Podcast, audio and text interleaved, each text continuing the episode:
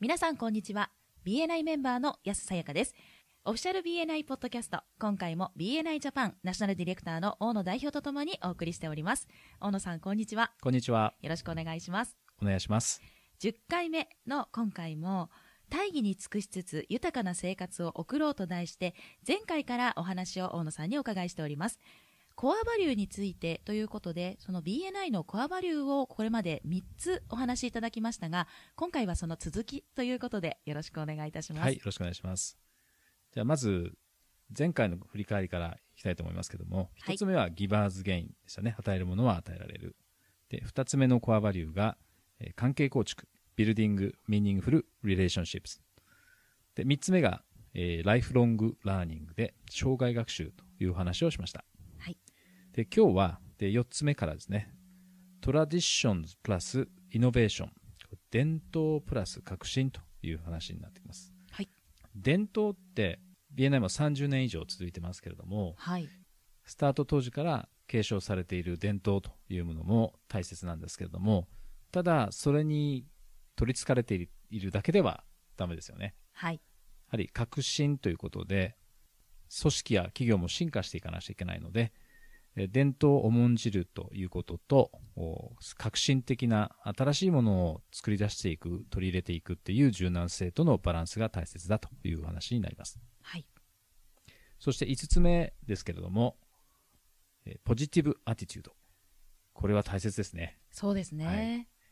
BNI のメンバーにとって、はい最も大切なもの3つ挙げてくださいと言われたときに、はい、 1つ目が時間アティチュード。あれ二つ目が、アティチ ュード。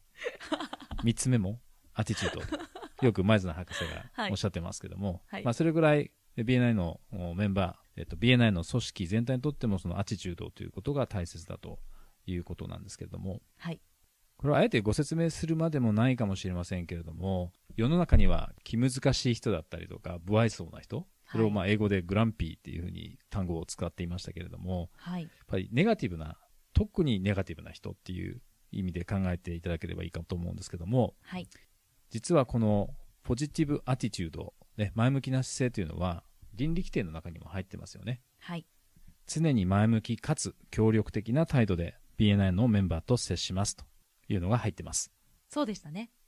前津博士のポッドキャストの中で紹介されているエピソードが非常に面白かったんですけれども、はいえーあるチャプターのメンバーがこのグランピーな人だったんですよね。あはい、あで彼が体調が悪くて、はい今日は休みますという連絡が入った時にはい彼がいなくて素晴らしいミーティングだったわなんてことを言われてしまうみたいなんですねあで彼のあだ名がファンサッカーっていうらしいんですけどファンはあの楽しみのファンですねあはいサッカーはサックっていうのはあの吸い取るっていう意味なのではい楽しみを吸い取ってしまう人というような意味のあだ名なんですその彼は部屋中の楽しみの要素を吸い取ってしまうとというふうに言われていたそうですなるほどでは6つ目ですね。アカウンタビリティ。先ほど言ったように責任感というような役が一番近いかなというふうに思うんですけども、はい BNA のチャプターって毎週顔を合わせるじゃないですか。はい年間50回も顔を合わせることになるので、はい自然と仲良くなりますよね。そうですねはい。でその仲良くなるっていうことが強み、いいことでもあるし、はい逆にそれがマイナス、弱みにもなることがあるんです。なるほどでも BNI は仲良しグループではないですよね。はいリファーラルグループなので、はいここのフレンドシップ、友好関係を保ちつつ、はいあるいは高めつつ、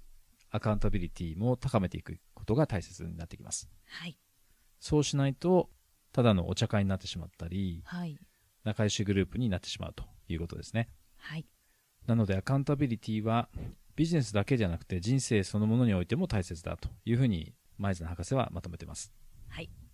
一つここで付け加えさせていただきたいのははい9月の1日2日でロバート清崎のアドバイザリーの一人であるはいでブレア・シンガーが東京でセールスエクスプロージョンプログラムというものをやってくれるという話をご紹介をしましたはいでその彼がですねこのアカウンタビリティについて彼の視点でお話ししてくれるんですけれどもはい同じことなんですけれども違う視点からまた話を聞けることになるので、はい。お時間ある方はぜひ、9月の1日、2日、ぜひ行ってみてください。はい。そして最後の7つ目は、リコグニッションです。承認ですね。はい。 BNI では、この承認の時間っていうのが、定例会のアジェンダの中にも盛り込まれてると思うんですね。いくつか。はい。いくつか思い出せますか例えば、表彰、ネットワーキングリーダーのそうで発す表ねと。表彰の時です。はい、ありますよね。はい。それと、青い名札のフレームありますよね。はい。ブルーバッジって言われてますけども、はい。あれは正式にはノータブルネットワーカーバッジと言われるんですけども、はい。やはり貢献の優れた人、はいこ。れはあのいわゆるリファラとかビジターとかっていうに限らずですね、はい。まあディレクターが、あこの人は素晴らしい貢献をチャプターにしているなという人にはい。授与するものですね。はい。それと、もう一つ、商品の抽選っていうのがあるんです。おー、商品の抽選。これも実はリコグニッションの一つで、はい。この商品の抽選の意味はですね、はい。実はチャプターにリファーラルを持ち込んで、あるいはビジターをお連れして貢献した人の中からはい。抽選でということなので、はいやはり貢献をしてくれた人に対する承認という意味合いが込められています。なるほど。はい。以上7つになりますけども、もう一度振り返っておきましょう。はいまず1つ目はギバーズゲイン。2つ目がビルディング・リレーションシップス、関係構築ですね。3つ目が障害学習、ライフロング・ラーニング。4つ目がトラディションズイノベーション、伝統と革新。5つ目がポジティブ・アティチュード、前向きな姿勢や態度ですね。6つ目がアカウンタビリティ、責任感というふうに訳しました。7つ目がリコグニッションで承認と。以上7つになります。はい。前綱博士が最後にまとめているのは、はい。こうした7つのコアバリューを普段の行動に当てはめていくということを通じて、グレーターグッドに供することができると。大義に尽くすことができる。言い換えれば、世界中の経営者が協力し合ってはい。成功するのを BNI が助けているということが言えると思います。なるほど。それがタイトルの大義に尽くしながら豊かな生活を送ることができるということにつながっていくということですね。そうですね。はい。ではそろそろ今回も終わりに近づいてまいりました。最後に大野さんから何かメンバーの皆さんにメッセージはありますかはい。今日はコアバリュー、そして文化、カルチャーについてもお伝えしましたけれども、はい。 BNI は世界では30年以上。で、日本でも今年10周年迎えました。はい。 10年とか30年とか、企業や組織が生き残るというのは素晴らしいことだと思いますし、はい。とても感謝すべきことだと思うんですけれども、はい。やはりそのベースになっていたのが、このコアバリューとも言えると思うんですね。はい。メンバーの皆さんの会社や組織でもコアバリューというものをまだお持ちでなければ、ぜひ考えてみていただければと思います。はい。ありがとうございました。ありがとうございました。オフィシャル BNI ポッドキャスト。